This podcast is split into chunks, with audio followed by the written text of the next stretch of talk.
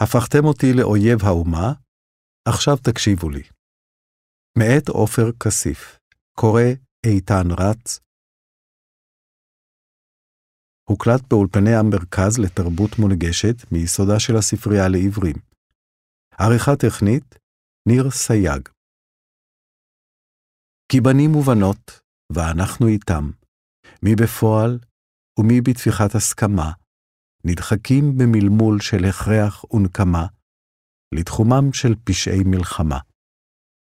כך כתב המשורר נתן אלתרמן בטורו השבועי בעיתון דבר בנובמבר 1948, תוך שהוא מבקר בזמן מלחמה את פשעי המלחמה שביצעו חיילי הצבא הצעיר וקורא לעליונות הדין והצדק, שהרי לעולם, ובעיקר בזמן מלחמה, אסור שהקול הערכי והמוסרי יידום.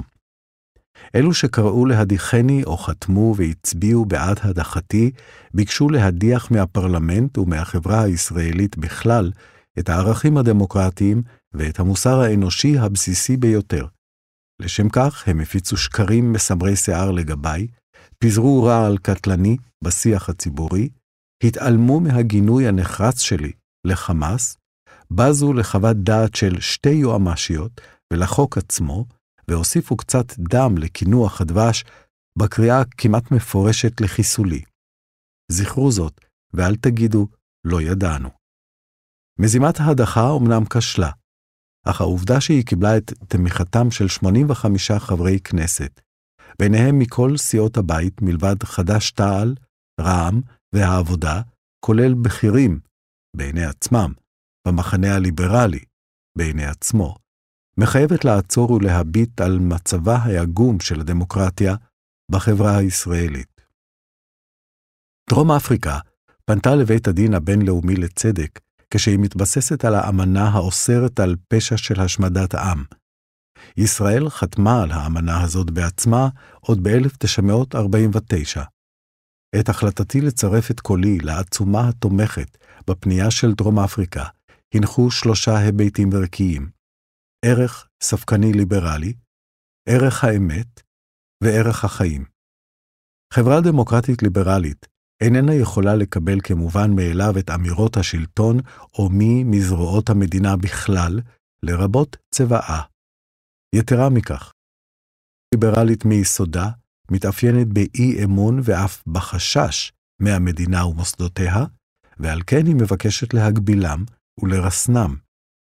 בכל הקשור ליחסי מדינה-אזרח, להוציא התחום הכלכלי, שבו עמדתי שונה, אני שותף להנחות היסוד הליברליות. על כן אינני מוכן לקבל כמובן מאליו את טענות הממשלה כי אין פשעי מלחמה או ג'נוסייד בעזה, רק משום שכך היא טוענת. מדוע שנקבל זאת? ממתי האמת היא נר לרגליה? לא ראוי לבדוק זאת? ואכן, ב-6 בפברואר פורסם בעיתון זה כי בעקבות ההליך בהאג, הצבא יתחקר, ציטוט, מקרים של חשד להפרת הדין הבינלאומי במלחמה. סוף ציטוט. מדוע היינו צריכים את האג בשביל זה? אמונה עיוורת במוסדות וזרועות המדינה, או ניסיונות כוחניים ליצור כזו, קיימים רק בדיקטטורות שבהן פועל שילוב רעיל ואלים של שטיפת מוח וטרור משטרי נגד דיסידנטים וספקנים. עד טבח 7 באוקטובר, חלקים שלמים בציבור ואף בכנסת האשימו תדיר, ובצדק, את הממשלה בכלל, ואת העומד בראשה בפרט, בהפצת שקרים שיטתית וברמייה סדרתית. גם הצבא ודוברו הואשמו לא פעם באי אמירת אמת, אם לא גרוע מזה, משני צידי המפה הפוליטית. מה השתנה עכשיו? האם המלחמה הופכת אותם לפתע לדוברי אמת בהכרח? או שפשוט היא הופכת את השקר ללגיטימי? לא היה בכוונתי לקבל או ליישר קו עם תפיסה מופרכת, מסוכנת ונלוזה כזו. לא רק משום שהיא עומדת בניגוד לערכי יסוד דמוקרטיים וליברליים במובן המופשט או התיאורטי, אלא בעיקר, כפי שעוד אראה, משום שהיא עומדת בניגוד גמור לאינטרס הציבורי, הקונקרטי והממשי בישראל. בבסיס תמיכתי בפנייתה של דרום אפריקה להאג ישנה הטלת ספק כלפי הכחשותיה של ממשלת ישראל אודות המתחולל בעזה, אך לא הייתה בה קביעה קטגורית שישראל מבצעת רצח עם. לכן תמכתי בבקשה לחקור זאת בידי מוסד המוכר גם על ידי ישראל, ככזה שאמון על מימושה של האמנה הבינלאומית למניעת ג'נוסייד, כלומר, בית הדין הבינלאומי לצדק בהאג. גם בנוסח העצומה לא נטען שמתבצע רצח עם, אלא כי המציאות העובדתית המוצגת בכתב התביעה היא מציאות תקפה שמובילה לג'נוסייד. ואכן, עוד בטרם החתימה על העצומה, התרעתי במליאת הכנסת מפני הפגיעה בחפים מפשע בעזה, מפני האסון ההומניטרי של רעב, צמא והפצת מחלות שמתרחש בחסות ההתקפות, ועל כך שלמעשה אין כל מקום בטוח ברצועת עזה. דברים אלו גם נחשפו בתחקירים שונים ונכתבו במקומות רבים בארץ ומחוצה לה, בעיתון זה ובמקומות אחרים, והיוו בסיס לכתב התביעה של דרום אפריקה. הוספתי את שמי לעצומה גם מתוך תקווה לעצירת המלחמה, צעד בלתי אלים בעליל, שמטרתו הבלעדית, הפסקת שפיכות הדמים וקידום שחרור החטופים, שהרי לבית הדין בהאג סמכות לתת צו ביניים, בלי לקבוע מסמרות בעניין הפרת האמנה עצמה. גם אם נניח שבחתימתי הייתה בכל זאת אמירה מפורשת שממשלת ישראל מבצעת ג'נוסייד בעזה, האם יש בכך ובקריאה להפסקת המלחמה תמיכה בחמאס או במאבקו המזוין, כנדרש בחוק ההדחה? רק בעולם אורווליאני, שבו אמת היא שקר, מלחמה היא שלום, וכיוצא בזה, אפשר להציג את חתימתי על עצומה שמטרתה המוצהרת היא הפסקת האלימות כתמיכה באלימות. האמירה כאילו דרום אפריקה היא שליחת חמאס, ולכן תמיכה בפנייתה כמוה כתמיכה בחמאס או בפשעיו, לא רק שאינה עומדת במבחן לוגיקה הבסיסי, אלא שהיא גם מופרכת ושקרית מיסודה. בפנייה של דרום אפריקה עצמה ישנה התנגדות מפורשת לאלימות של חמאס נגד ישראל, וגינוי חד משמעי למתקפת הטרור שביצע נגדה, אליה היא מתייחסת כאל פשעי זוועה, atrocity crimes. וכך כתוב שם בסעיף 1, ולאחר מכן שוב בסעיף 40.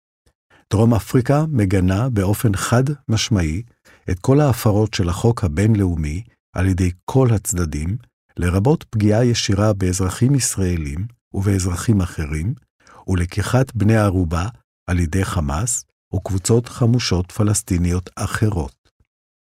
ההתבטאויות שלי נגד החמאס בכלל, ונגד פשעיו ב-7 באוקטובר בפרט, הוצגו בפרוטרוט בדיוני ועדת הכנסת בבקשת ההדחה. בכולן נכלל גינוי חד-משמעי וחריף לטבח ולמבצעיו. כך למשל, בריאיון לרשת אמריקאית אמרתי, שום דבר לא יכול להצדיק או לתת לגיטימציה לטבח שעשה חמאס. ב-13 בדצמבר, בריאיון אחר, אמרתי, חמאס מבחינתי הוא גוף מתועב.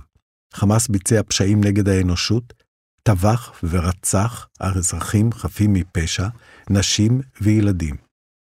ב-26 בנובמבר שיתפתי את דוח ארגון רופאים לזכויות אדם, אותו אף שלחתי ליושב ראש הוועדה לקידום מעמד האישה, חברת הכנסת נינה תמנו שטה, שקבע שהחמאס ביצע פשעי מין בנשות העוטף, והצטרפתי לקריאתו של הארגון לחקור זאת כפשע נגד האנושות ולהעמיד את הפושעים לדין. ב-4 בינואר צירפתי את שמי לעצומת ארגון אמנסטי אינטרנשיונל נגד מגמה מטרידה של דה-הומניזציה של ישראלים, ולעיתים של יהודים, המצדיקה את הריגתם או פגיעה בזכויותיהם, כפי שקרה בטבח ובזוועות שבוצעו כלפי אזרחים ישראלים ואחרים ב-7 באוקטובר. ההאשמה כנגדי שאני תומך במאבק המזוין של חמאס נגד ישראל היא שקר מובהק ובוטה במיוחד, סילוף פרוע וחסר שחר, הונאה שמאחוריה כוונת זדון ברורה, רדיפה פוליטית והשתקה של כל קול ביקורתי בכלל, ושל האזרחים הערבים ונציגיהם בכנסת בפרט, אשר מטרתן הסופית היא הדרתם המוחלטת מן השיח הציבורי והפרלמנטרי, והנצחת שלטון הימין הכהניסטי. והרי אך לאחרונה הודה בכך למעשה יושב ראש ישראל ביתנו, כאשר אמר בישיבת סיעתו, אני חושב שכבר השגנו תוצאה מצוינת בעצם כך שיצרנו הרתעה. אין ספק שזה עובד. ערב הבחירות לכנסת התשע עשרה, אמר יוסי שריד, פעם יצחק שמיר אמר שמותר לשקר למען ארץ ישראל. עמדתי שונה. אין דבר שמותר לשקר למענו. במקום אחר הוסיף שריד שדווקא את האמת יש לומר למען ישראל. אין לי אלא להסכים. מעבר לחשיבותה של אמירת אמת, הרי שלא היא מהווה בעיה, אלא המציאות המכוערת שעליה היא מצביעה, ושאותה בעלי עניין תמיד מבקשים להסתיר, בין השאר באמצעות השתקת חושפיה. את המציאות המכוערת צריך לתקן, אבל לשם כך צריך קודם כל לחשוף אותה. אם, היפותטית, ממשלה כלשהי מבצעת פשע מלחמה, לא חשיפת הפשע היא הבעיה, אלא עצם קיומו. כדי להפסיקו ולהביא לדין צדק את האחראים לו, קודם כל יש לחשוף אותו. מכאן שהאמת לעולם אינה מנוגדת לאינטרס של המדינה והעם או לטובתם. ההפך הוא הנכון. הכרת המציאות ושינויה לטובה, או לפחות ויכוח על טיבה, הוא אינטרס ואף זכות של אזרחי המדינה. זהו גם עיקרון מרכזי במשטר הדמוקרטי. הסתרת המציאות, קשה ככל שתהיה, היא זו שמנוגדת לטובת העם והמדינה. שכן היא חותרת תחת שקיפות הממשל ופוגמת ביכולת להכיר את כשליו ולבקרו. מחויבותי היא לחברה הישראלית ולכלל יושביה, לא לממשלה, ודאי לא לכזו שבה יש הקוראים לטיהור אתני ואף להשמדה. הם אלה שמזיקים לנו והובילו לפנייה של דרום אפריקה להאג, לא חבריי ואני. זכותי ואף חובתי לעשות הכל במסגרת החוק כדי למנוע את נזקם. אם לא אעשה כך, אמעל בתפקידי. לא אוותר על המאבק למען קיומנו כחברה מוסרית. זו הפטריוטיות האמיתית. לא מלחמות נקם ושפיכות דמים מיותרת, ולא הקרבת אזרחים שנחטפו וחיילים במלחמות שווא. עד כה התייחסתי לשני ערכים שהובילו אותי לחתום על העצומה, ערך ספקני ליברלי וערך האמת. אבל הערך החשוב מכל שהנחה אותי היה ערך החיים. והרי העצומה מבקשת בעיקרה סעד זמני של עצירת המלחמה והפסקת שפיכות הדמים. איך אפשר להישאר אדיש אל מול קטילתם של עשרות אלפי אזרחים, בהם יותר מעשרת אלפים ילדים? איך אפשר להחריש אל מול ההרס והחורבן הנוראיים בעזה, אל מול הרעב, הצמא והיעדר הטיפול הרפואי הבסיסי ביותר? הפסקת הלחימה אינה רק מעשה מוסרי אלמנטרי למען אזרחי עזה, אלא גם המעשה הנכון עבורנו כישראלים, למען האינטרס הישראלי. ההתנגדות למלחמה אינה רק למען היותנו החברה המוסרית, אלא היא גם בעניין ביטחוני.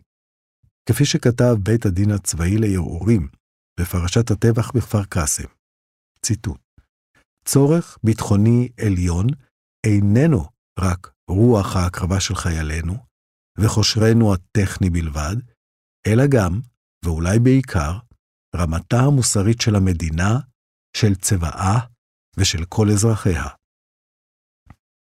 אפשר כמובן לחלוק ואף לזעום על חתימתי, אבל בינה לבין תמיכה במאבק מזוין אין ולו שמץ של קשר, אף לא מקרי.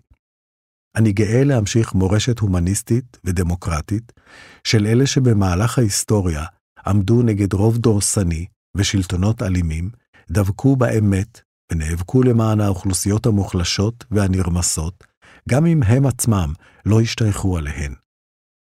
אבל אני לא פחות גאה להמשיך את מה שאני רואה כמורשת החשובה ביותר של היהדות.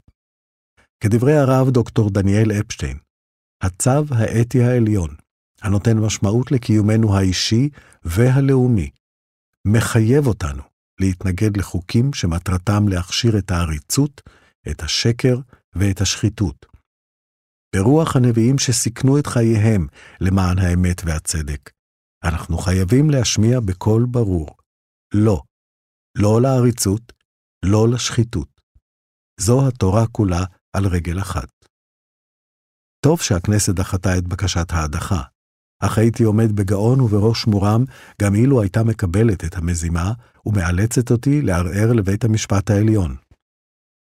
בפרפרזה על אלבר קאמי, אומר כי אמשיך לאהוב את מולדתי ולאהוב את הצדק כאחד, אך אינני מבקש כל גדולה למולדתי, אם גדולה זו עשויה מדם ושקר. מבקש אני להפיח חיים בצדק, ודרכו להפיח חיים במולדתי.